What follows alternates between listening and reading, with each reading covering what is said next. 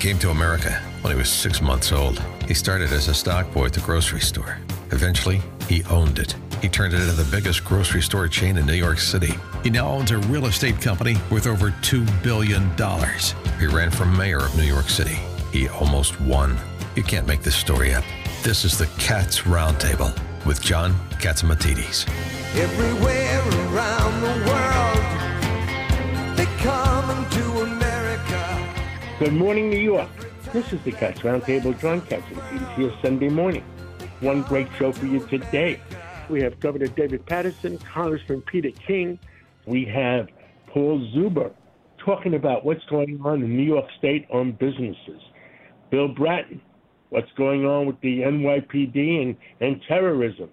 Alan Dershowitz on common sense in America. And we have a special. We have former Mayor Bill de Blasio talking to us how are things the morning after he has not been mayor for three years. And it's an interesting conversation. And let's start off with Michael Stoler on a real estate report in New York. Good morning. This is Mike Stoler for the Stoler Real Estate Report on the Cats Roundtable. So, what's really happening in the real estate market? What's happening with financing, multifamily, hotels? I don't have the answers. So, today I've brought the Senior Executive Managing Director of Meridian Capital, David Schechtman, to the show to tell us what's really happening in the world. You spoke to me the other day, and you basically said to me that the, the it's it's discrete. The world is really not doing well. There's there's certain opportunities, but it's not. The first part of the year wasn't good. So what what's happening now for the balance of the year? Well, uh, first off, it's always an honor to be with you, Michael.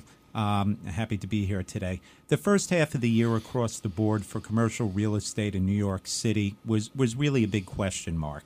Um, we were dealing with interest rates over the past 24 months. We've we've nearly seen across the board a 100 percent increase in interest rates. We've seen two major bank failures, and, and we have a lot of question marks about who's going to be putting out money and, and where the value lies. I think by the time summer came around, people realized that New York is open for business. I heard a statistic yesterday that uh, office occupancy has risen to 58 or, or 60 percent, depending on who you believe.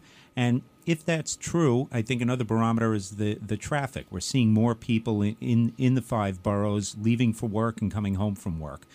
But ultimately, we've got some headwinds that are um, just really uh, w- without dispute. Uh, we've got uh, tremendous interest rates. We're in 25, 30 year highs.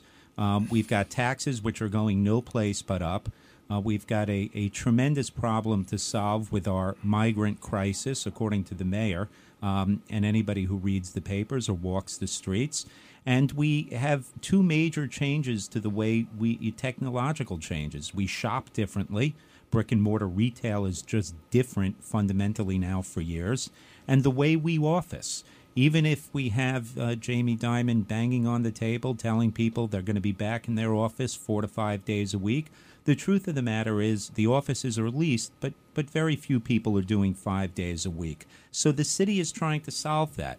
New York is uh, Manhattan's always been a bedroom community, but it's also been a live work place. Now you can work from anywhere. So there's some real questions as to where do values go. So and where where are values? We were talking the other day about the office buildings. Office buildings is one specific topic. Well, you know, when you talk about office buildings, uh, and, and again, we're provincial, we're talking about New York. I, will forget about the rest of the country. It's really a tale of uh, two office buildings. You've got Class A, and then you have everything else. So when we talk about the towers, the towers have rebounded. Um, you have major uh, corporations and the concerns that occupy them commanding their folks to come back. And while leasing volume is down and leasing pricing is down, there are leases being signed in the in the shiny gleaming towers. But if you look in the evening, six, seven, eight o'clock at night, no longer do people burn the midnight oil in mass in the city. Um, I think, as a general proposition, um, people believe that these office buildings are worth less because people are officing in mass less However, they are definitely picking up steam and, and there's a renewed interest. I'm glad to say that there's a huge contrarian bet. Um, really, since uh, July and August of this year, really only in the past four to six weeks, we're starting to see a lot of foreign capital. And as a true New Yorker, foreign is anybody who's not from New York or that exotic place, New Jersey. We're seeing office owners from Chicago, Toronto, Asia, Europe. They're all coming to New York and saying, you know what? I think what goes down will certainly come up. I'm interested in buying an office building, so I'm glad for that. But then you talk about the Class B and the Class C office buildings, those mid block garment center, um, or, or in the not in the, the midtown core. A lot of those buildings are struggling. Those buildings were selling for five, six hundred dollars an existing foot. To the extent that they're being sold or there's transactions happening, they're cut nearly in half. Besides being cut in half, who's lending on these properties? Well, therein lies the rub. Um, so you you find an office building, and and um, you know we're in the market with a handful of them.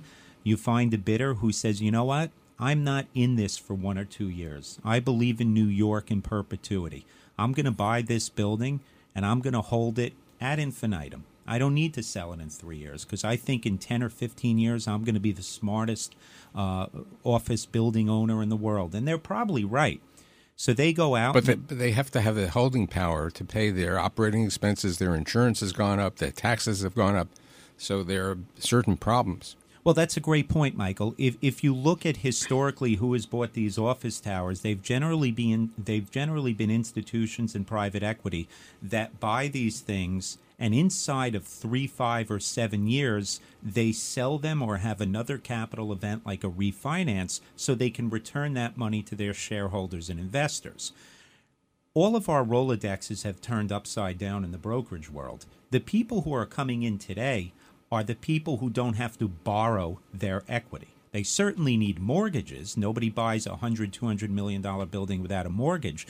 But a lot of these folks are generational holders. They're people like life companies whose cost of capital is less. They're making a bet that in seven or 10 or 12 years, their money's going to double. And today, there are buyers. People are making what I like to call the John Paulson contrarian bet. Um, but the truth is, time will heal everything. Um, this city, uh, like all other cities, is resilient, and I think I think office in the long term is a good bet, albeit with a paradigm shift. Okay, I'd like to thank David Schechtman for being here and giving his views on the state of the real estate market. See you next week.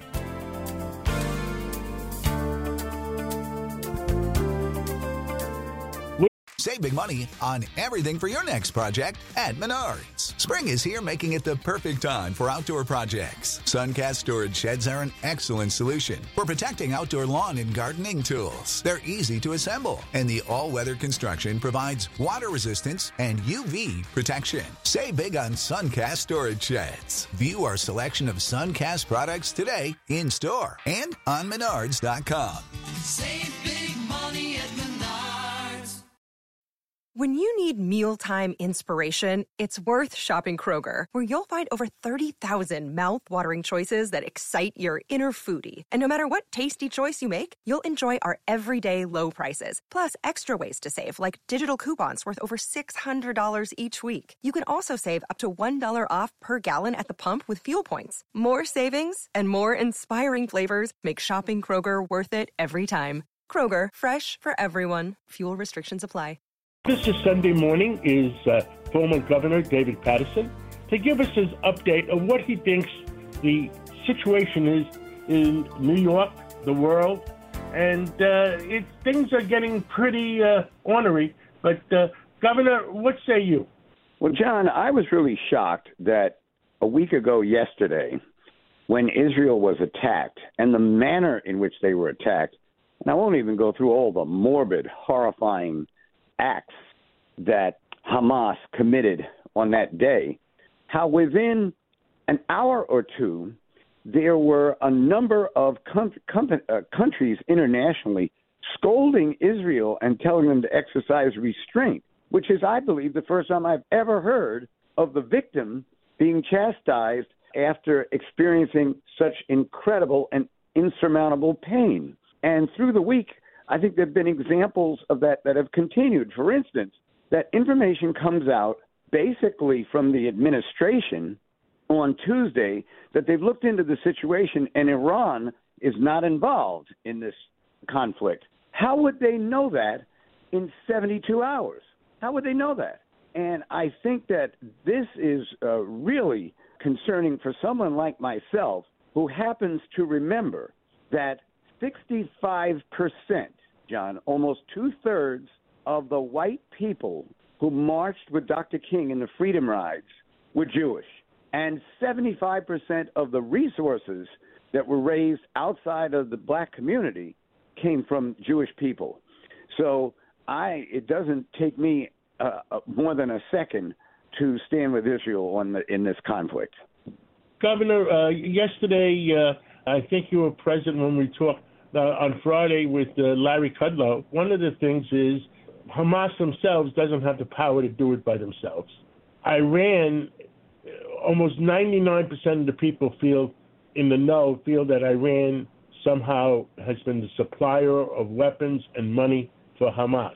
And Washington, Washington in the last two years has Iran went from 400,000 barrels a day, allowed them to go to three and a half million barrels, and their earnings in is two billion dollars a week in oil because the oil market is uh, ninety dollars, and that's where And- the money is coming from. And within the next two months, they will have 10 times the oil that they had two years ago. It's like an outrage. And I want to know what are they doing to, what was the deal? In other words, what are they doing to compensate for this particular situation that, that exists between them and the United States government? It, it's kind of outrageous. And we better kind of get it together because part of the, the problem also, it isn't just what, what's going out of the country, it's also what's coming in, in the sense that even in this conflict, there were many who situated themselves inside the Israeli border to be part of the attack. And, uh, you know, it, it didn't seem to be known that they were actually there. So it's just a, a terrible thing. I mean, uh, that makes you think the only thing sometimes you can do is pray that somehow civility and common sense will overtake the planet because it's not there right now.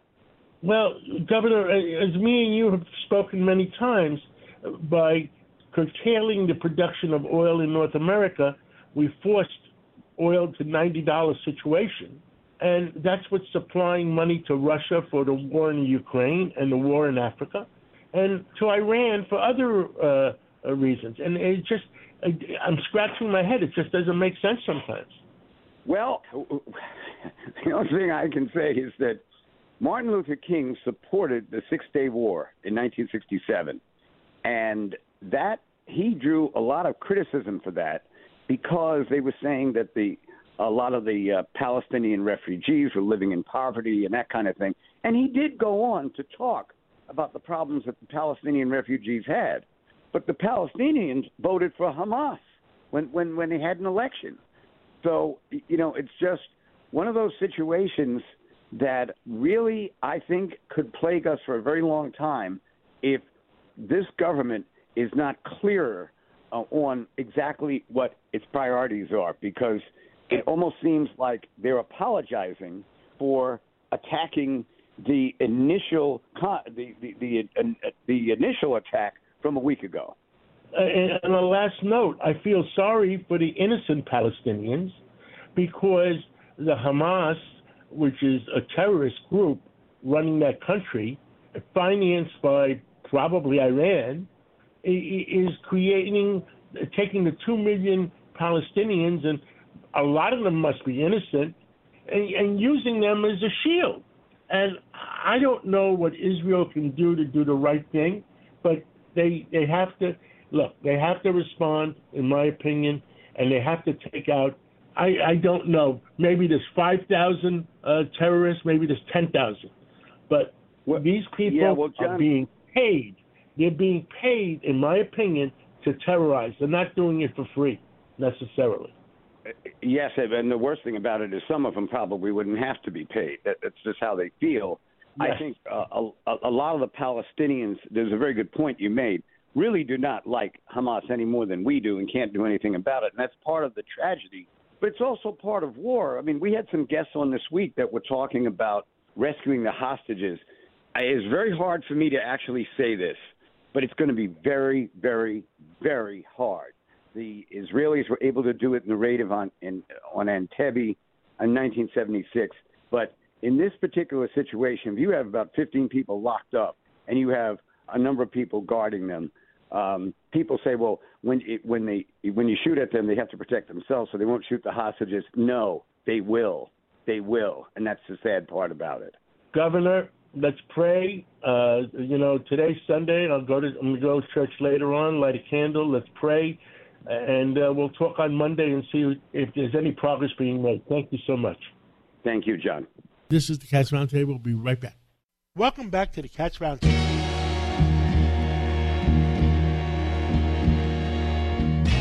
With us this Sunday morning is retired Congressman Peter King. So many things happening in the world. Uh, Congressman King, what the heck is going on? Well, first of all, John, I can't be retired if I'm working for you. There's always something going on. So thank you very much for that. Actually, to me, the main thing that's going on, John, it's really tragic. It's what happened in Israel. As we know, the attacks last week were absolutely disgraceful, uh, horrible. In many ways, the worst since the Holocaust. Uh, to see young children, babies, women, senior citizens just killed for no reason other than to terrorize them.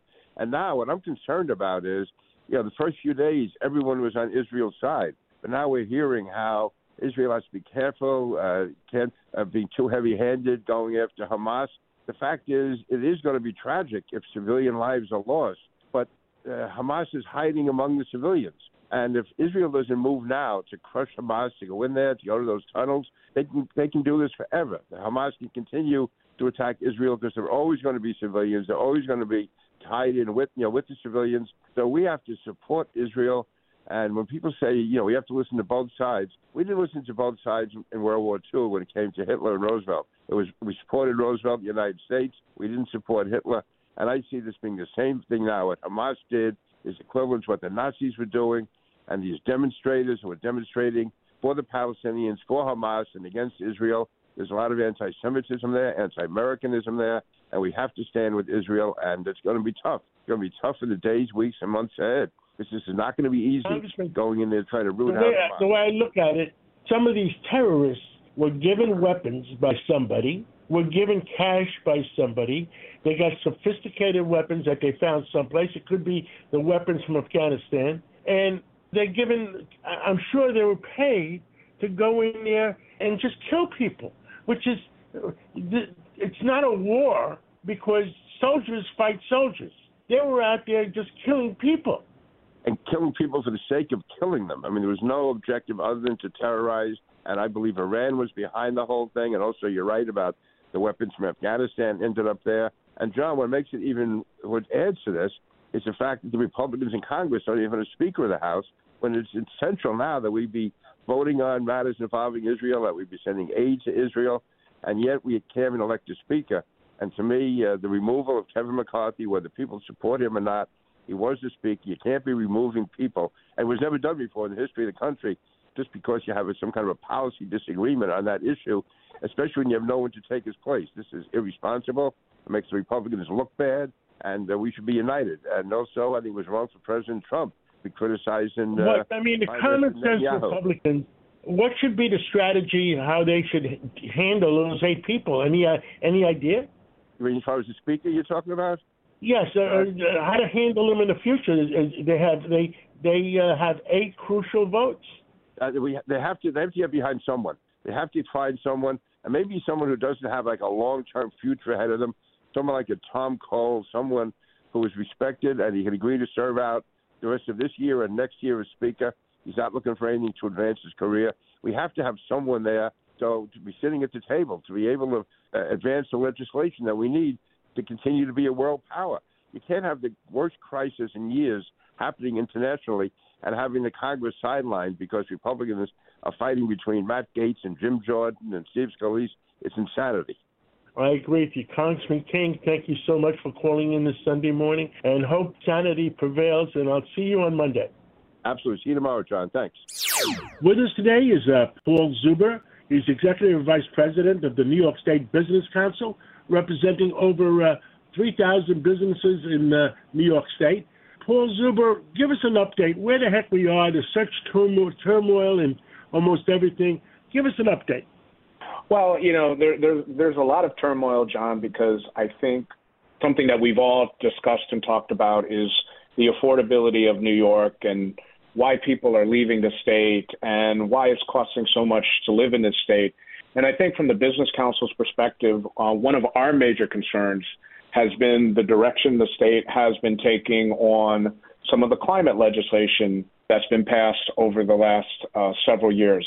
Um, we, as an organization, are not opposed to renewables. We support renewables. We think renewables should be part of the system. What we're concerned with is there is a complete lack of transparency to the public as to actually what the costs will be for the public as we move to this transition. And it's not just with renewables in terms of wind and solar, it's also with, you know, electric vehicles and how much are they going to cost and how much is it going to cost to businesses and consumers.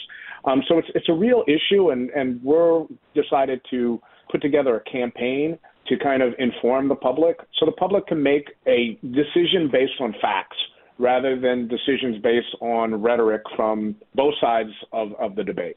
Uh, many people know that windmills and solar energy is not going to work completely to to retool all of America, and it's, maybe it might be a small por- portion. And many people are concerned about the windmills because a lot of whales are dying in uh, uh, in the Atlantic Ocean and along the Jersey coast, along the uh, Long Island coast, and there's concerns about that. And there will be an alternative fuel, and what they're talking about these days is SMRs, which is small modular reactors, nuclear reactors, that'll probably be put into effect over the next 20, 30 years.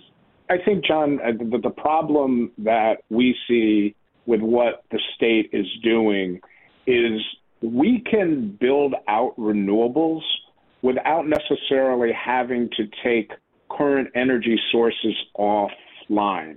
So, what I think the state should be thinking about is building out renewables, keeping those current alternative sources of energy online, and incentivize those companies to make those alternative forms of energy even greener than they actually already are green, right? Because what's going to what's happening and what our concern is is the New York Independent System Operators, which looks at the entire electric grid overall in the state, has already said that there are potentially reliability issues because transmission connections have not been made to many of these renewable projects. So, why are we even thinking about taking some of these things offline before we build out our renewables and we know exactly what type of capacity we have? So it, it's it's a major issue, and, I, and you know one thing I, I kind of want to want to say to the to the listening audience you know, there's a lot of rhetoric about storms and this type of thing. And, and look, we should be thinking about the environment, and the Business Council is thinking about the environment.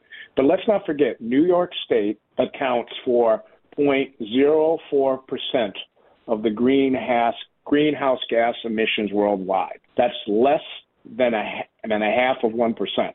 So it's not as if New York is, is China and we're polluting the rest of the world. We are actually one of the leaders – when it comes to greenhouse gas emissions.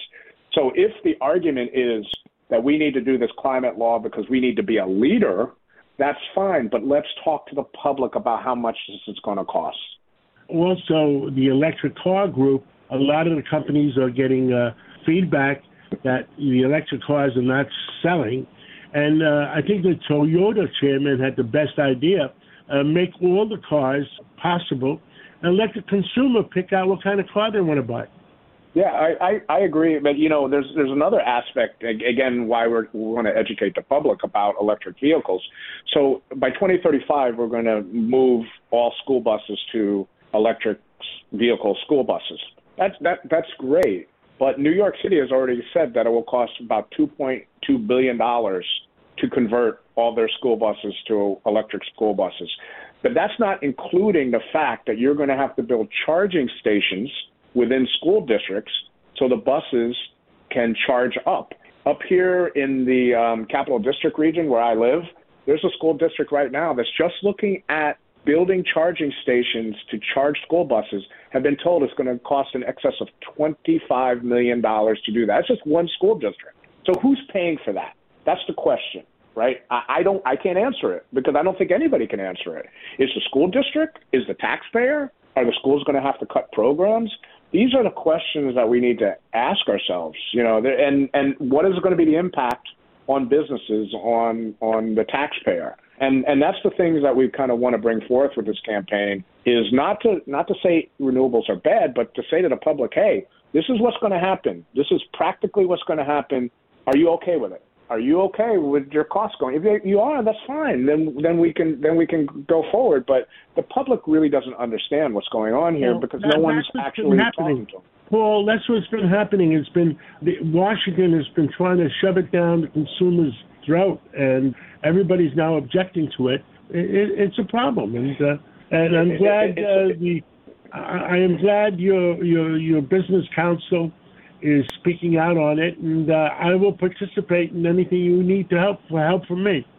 Well, I, I appreciate it because you know I think it's an important issue. And again, if we're talking about attracting businesses into New York State, you know, there's a couple of things that they look at. Not only housing costs, but they also look at energy costs. Because if I'm a business, I'm going to have to pay my employees more if I move into a state where energy, where housing costs are high and energy costs are high. So that's why I, I, I'll look. I'll be like Goldman Sachs or J.P. Morgan Chase and go to Dallas, right? You know. So these are the type of things that people have to understand. There's a bigger picture here, right? And all we're at, all we're saying is let's talk about it. Uh, we got a minute left. Anything else you want to say? You know, I, I think, John, um, you know, affordability is going to be a big thing going forward. Um, you know, we're not going to be looking at a very good budget. Um, I'm already told by some that we're, we, you can probably expect tax revenues to be down in New York State. It's time that we start thinking about the taxpayer um, and stop thinking about putting all these crazy programs together that are that are driving people out of the state. Paul Zuber, thank you for speaking up for the business persons of, of New York State. Otherwise, there's going to be no business people left. Thank you so much, and let's catch up again real soon. All right, thank you, John. I appreciate it. This is the Cats Roundtable. We'll be right back. Welcome back to the Cats Roundtable. And joining us now is the former commissioner of the NYPD and of also many other offices around the country too as well, uh, Commissioner Bill Bratton. Commissioner, uh, real quick, uh, you wrote, boy, a, a blockbuster story, just talking about how thin, uh, sadly, that the NYPD is and how concerned you are about the counterterrorism unit of all times right now. Can you talk about that and why, boy, it is so important to have our men and women in blue? The first of the article you're referring to, Rita, was in the New York Post uh, today, I believe. I'm actually in Santa Monica, excuse me, uh, San Diego, California, attending a major city chiefs conference with the 75 chiefs of the largest cities in Canada and the U.S. So there's a lot of conversation today, as you might imagine, about what's going on in Israel. That New York Post uh, piece I wrote was to uh, make it known that the defund effort of the city council several years ago has impacted significantly on the NYPD, and the department has about 3,000 fewer officers than we had several years ago. And the city council will just not hire anymore. At the same time, they're complaining about the department's overuse of overtime. They're using overtime to make up for the loss of those 3,000 officers. And so what happens? Those officers are getting worn out.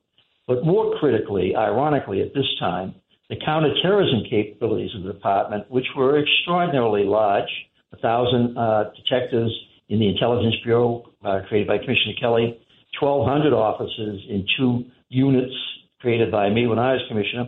Those units are now down by about 400 officers from their peak strength. Why? Because the police department is attriting down. It's not growing. And ironic, uh, ironic as it is, that that strength has been weakened at just this critical moment. So that was the thrust of that article. Well, uh, Commissioner, I am worried about our capabilities of uh, uh, that we did have to keep track of all the terrorists coming into our borders and working with uh, the federal agencies. Uh, what say you about that? Well, the good news, John, is that the capabilities of the NYPD are still superb. They closely coordinate through the Joint Terrorism Task Force, with all of the federal agencies involved in dealing with terrorism issues. You're referring, I think, to issues along the southern border or Canadian border. But here in New York, even with the shortage of those personnel and those uh, units and the overworking of the offices of the NYPD, the city is still being extraordinarily well served by its counterterrorism uh, personnel. Uh, this morning, Rebecca Weiner, who is the uh, new head of counterterrorism intelligence in the NYPD, replacing John Miller, gave a superb presentation by video. Uh, and actually, she did not want to leave New York in the middle of this crisis to the 75 chiefs about what to expect going forward. One of the things we need to understand while they called for a day of jihad today, not much has happened. I understand there's a demonstration in Times Square right now that at 7 o'clock they're going to march up to the uh, uh, Israeli consulate on 42nd Street and 2nd Ave. But other than that, not much happening.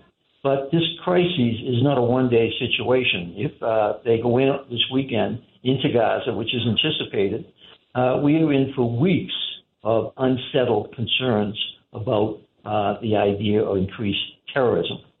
So we'll have to understand this is not a one day event, that people are going to have to kind of adjust their lives around the idea that there is an increased threat potential. But fortunately, in New York, we got superb capabilities to defend against it, or God forbid, if there were an incident, to respond to it. This is John Catsimatidis. If you want to hear the full interview, go to WABCRadio.com. We have Professor Emeritus at Harvard uh, and also great author Alan Dershowitz. Professor Dershowitz, uh, there are massive protests taking place all over the country, all over the world. And in fact, right now, as we speak in Times Square, there are thousands of people uh, on both sides. There's supposed to be, I think it's like two or three thousand at least. Um, I, I'm trying to figure out the both sides. You know, to me, uh, there's the victim was Israel, and yet some of the vitriol that we have heard on this day of rage is scary, Professor Dershowitz. Well, let me tell you which side isn't represented. There's nobody out there calling for a two state solution. There's nobody out there calling for peace. There's really nobody out there calling for the end of the occupation. What they're calling for is the end of Israel. They're calling for ethnic cleansing, genocide. They're calling for the Hamas charter, which is an anti Semitic charter. But nobody is calling for a two state solution, for modification, for reasonableness, for compromise. This is the Hamas side calling for the destruction of Israel, cheering on rape, cheering on beheading. So, you know, the Palestinian people aren't being represented there. The people who are represented there are the killers, the murderers, and, and, and the rapists. And, and, and, and you know who supports this? The City University of New York Law School, um, students at Harvard, uh, students at Yale. They're on the side of the killers. Now, they deny that. They say, oh, no, no, we're only there for the Palestinians. Well, the Palestinians aren't in favor of Hamas. They hate Hamas. Uh, Hamas killed the Palestinian leaders. Hamas doesn't want a two state solution. Hamas wants an end of the occupation of Israel. That is, they want, as all the signs say, from the river to the sea, which means the end of Tel Aviv, the end of West Jerusalem, the end of Bnei Brak, the end of Haifa. They just want the end of Israel. So let's not think that this is just oh one side for the Palestinians, one side for Israel. No, it's it's murderers and Nazis on one side. Nazis. That's who they are. And anyone who supports Hamas should be treated exactly the way you would treat a Klansman, a Nazi, somebody who supported lynching, somebody who supported throwing bombs into black churches. That's what this is. You know, Professor Dershowitz, did you see this is stunning because the Israelis are now saying we're about to do this incursion into northern Gaza. Uh, they've telegraphed it. They're even they're they're saying good people get out. They're even yep. dropping leaflets warning them over there, saying you know get out. And yet there are reports now that Hamas is not letting the Palestinians out because they want them. Uh, they they're well, clearly going to use them for human shields. I mean, where just exactly to your point, where are the Palestinians saying let our people out? No, they they want the people to stay and die. Um, one of the Hamas leaders back several years ago said, hey, there's a tape of it. We love death like you love life.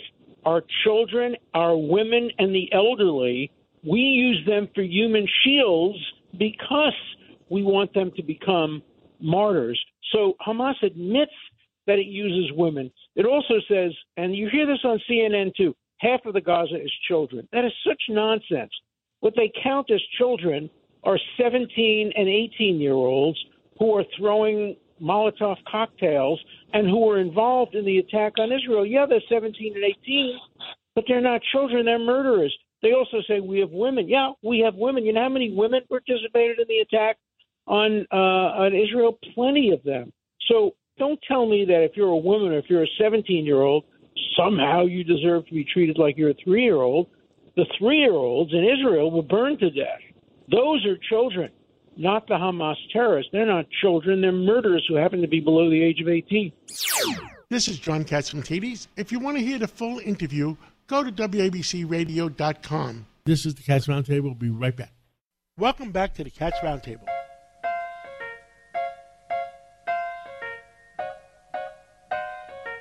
With us today is former mayor of the city of New York, Bill de Blasio, and he was mayor from 2014 to 2021, and uh, 109th mayor of the city of New York.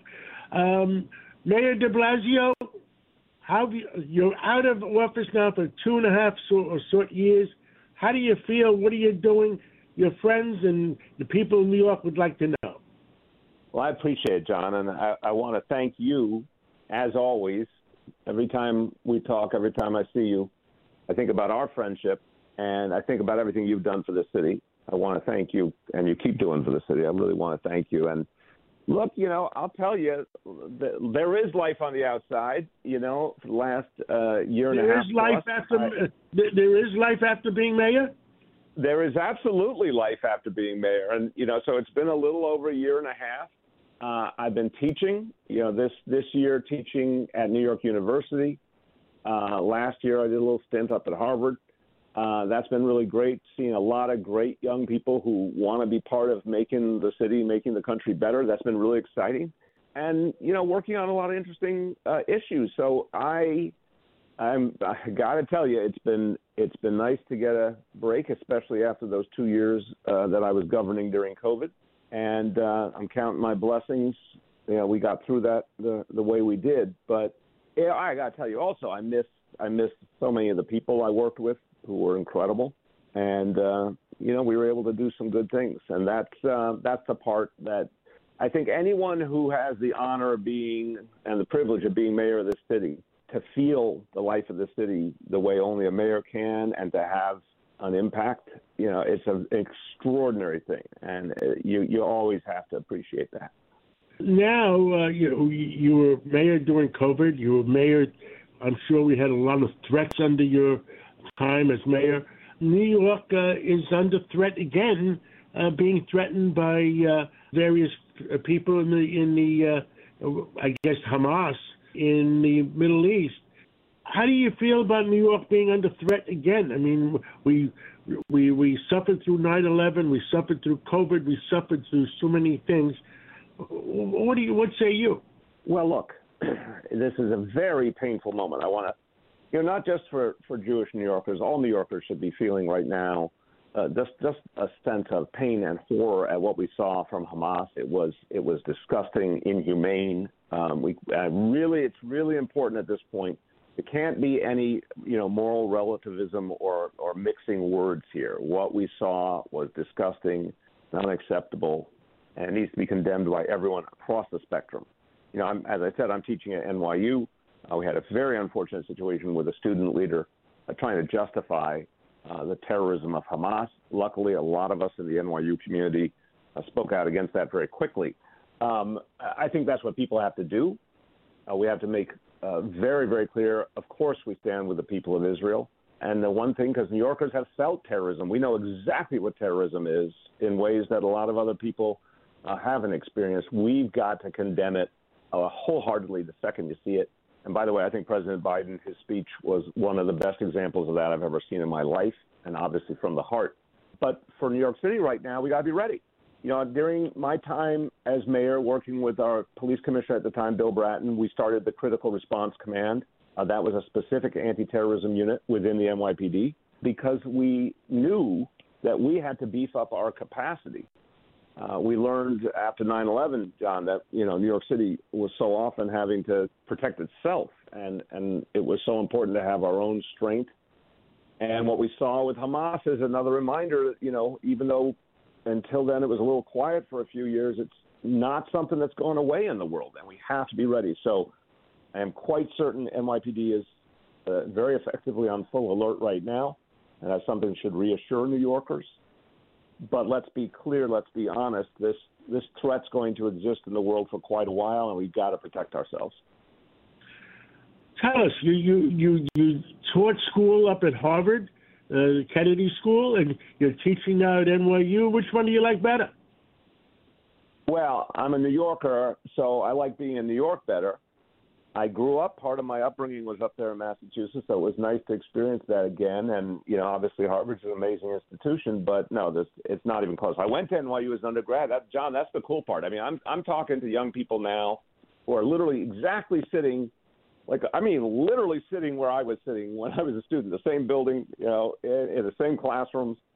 And uh, I'm teaching graduates and undergraduates, but particularly when I'm talking to the undergraduates, I'm like, it's an amazing feeling to go full circle and come back to your alma mater.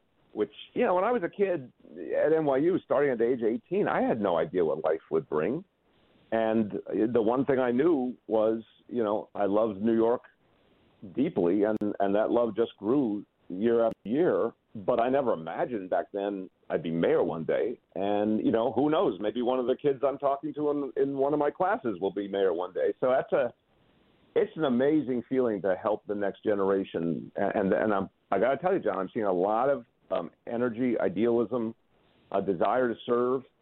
Uh, I, I, I thought I might confront cynicism. I've actually seen quite the opposite. I've seen a lot of very, very sincere young people who want to be part of uh, solving these big challenges we face. Harvard is going through a well, is it a change of life or whatever you want to call it, where uh, people at Harvard seems, you know, and you you said you are pro-Israel, it seems to be more pro Hamas than pro uh, Israel. Uh, you actually went there. You spent time there. Give us the pulse of how you see things. Well, John, I understand why you raise it because there have been some student groups who, you know, um, I think would really, really inappropriately uh, seem to be backing what Hamas did, or at least not condemning it the way they need to. You know, even if someone who says, "Oh, I want a different future for the Palestinian people," well, start by condemning the horrid, uh, disgusting terrorism of Hamas that was inhumane and and should never be considered an example of anything about the Palestinian people. So I, I would I would say to anybody out there who says they care about Palestinians, start by condemning Hamas and what they've done. And then you can talk about, of course, whatever else you believe. I think some of the groups at Harvard haven't done that. And I, you know, because I still have a connection there, I also joined and signed on to a letter that a number of organizations at Harvard uh, sponsored to say, uh, we don't accept this. We don't accept uh, any form of uh, terrorism.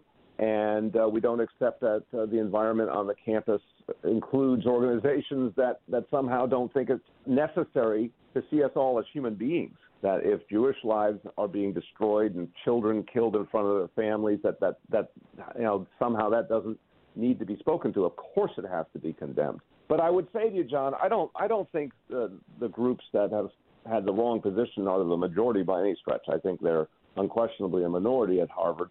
I think the key thing in all American academic institutions is to speak up and leadership just to say very clearly, uh, we condemn this terrorism we stand by democracy, and Israel is a democracy. There's, you know, a lot that needs to be done in Israel uh, going forward, and I'm still I'm still a believer in the two-state solution. And I'm, I'm someone who has a strong critique of what uh, Netanyahu has done, particularly lately on these uh, judicial changes. I think you got to protect democracy in Israel. That's part of what makes Israel so strong. But you know, you can have those political differences and still say let's let's defend the state of Israel no matter what, because of what it means in the world. It's the only refuge that the Jewish people have after um, you know millennia of being under attack. Israel is absolutely necessary. Now let's do the work of peace, but that can't involve the horrible terrorists that we've seen in these last days. The great divide we have in Washington I mean, it, it doesn't go back to the days when, well, Bill Clinton and uh, Newt Gingrich didn't like each other, but they did a good job for our country. But right now, what the heck is going on in Washington, and how how do we fix it? You know, it's it's very difficult to watch this because it's not the America that we all know, and it doesn't. You know, uh, what a what a strange thing, especially in the middle of this crisis in the Middle East. You know, here's America. We can't elect a Speaker of the House of Representatives. That's not America. It, it, this is something a bigger problem we got to solve. You know, I will say, um, you, you can imagine I'm not someone who's necessarily a big fan or friend of Kevin McCarthy or uh, Mitch McConnell, but both of them did show the ability to work with Joe Biden uh, to come to some agreements on some things. We've actually had some really important bipartisan legislation like the CHIPS Act and, and some of the infrastructure work and clearly on the budget process. You know, until this recent uprising by a very small number of extreme right Republicans – you know, there was still some kind of modus vivendi going on in Washington to get some things done. But I think in the end, John, what gives me hope is that really extreme group within the Republican Party. They are they are still a very small group. I, I you know obviously have some big disagreements with um, the message of the Republican Party of today. I don't think it looks like the Republican Party of the past by any stretch. But you look at the individual members of the House and Senate, a lot of them are people who are trying to do serious work and trying to be reasonable. And if it weren't for this just handful, you know, business would be uh, going on and going forward. I think the solution is going to be a political one. I think the American people are going to look at this with disgust and they're going to respond to it in the uh, election next year. And the, and the bigger question is, until we correct this dysfunction and this strange, you know, inability of people to work together, it, you really almost always need to have the three branches, you know, the House, Senate, and or not, you know, I should say two branches, the Congress and the, the presidency. Well, we actually have four branches. We have the, the Congress, the Senate, the executive office, and and the Supreme Court. Yeah, and I'm saying if to get anything done nowadays, you need you need House and Senate and presidency all in the same party, realistically. Until the day that people restore uh, some of the normal ability to get along. I mean, John, you and I, uh, I like to remind people in a good way. We actually were in the same election for mayor together, and, and we, we, were civilized. You know, right, we were not only civilized, we're friends. You know, it's like Yeah. we, we we like each other. We can hang out. We can talk. It's like it's not that. I don't know when it became this thing that if you disagree with someone, you still can't be their friend or their neighbor or agree on the things we agree on. I mean, the stuff you've done, the work you've done with the Police Athletic League, for example, you know, everyone should applaud that. You know, uh, uh, uh, God bless you for helping so many kids. You know, there's plenty of examples. Like I could disagree with you on an issue, but still say I'm really thankful that you're doing such good things for the city. Why we got to model that. We got to show that that's the way it should be in Washington, also. We should all work together towards uh, having uh, uh, argue during the day and the old Ronald Reagan and Tip O'Neill and have a beer at six o'clock after after the day's work. Have a have a big Greek meal at the end of the day. okay, we can do that too. Well, Mayor Bill de Blasio, the 109th mayor of the city of New York, thank you for your input. And uh, we'd like to have more uh, discussions in, in the future. And, uh, and good luck in everything you do. And uh, thank you for helping the people of New York. That's really kind of you, John. I look forward to, to more conversations. And thank you for always having this kind of dialogue because you are showing people the way it's supposed to be. It gives it gives us a little bit of hope. So thank you for that.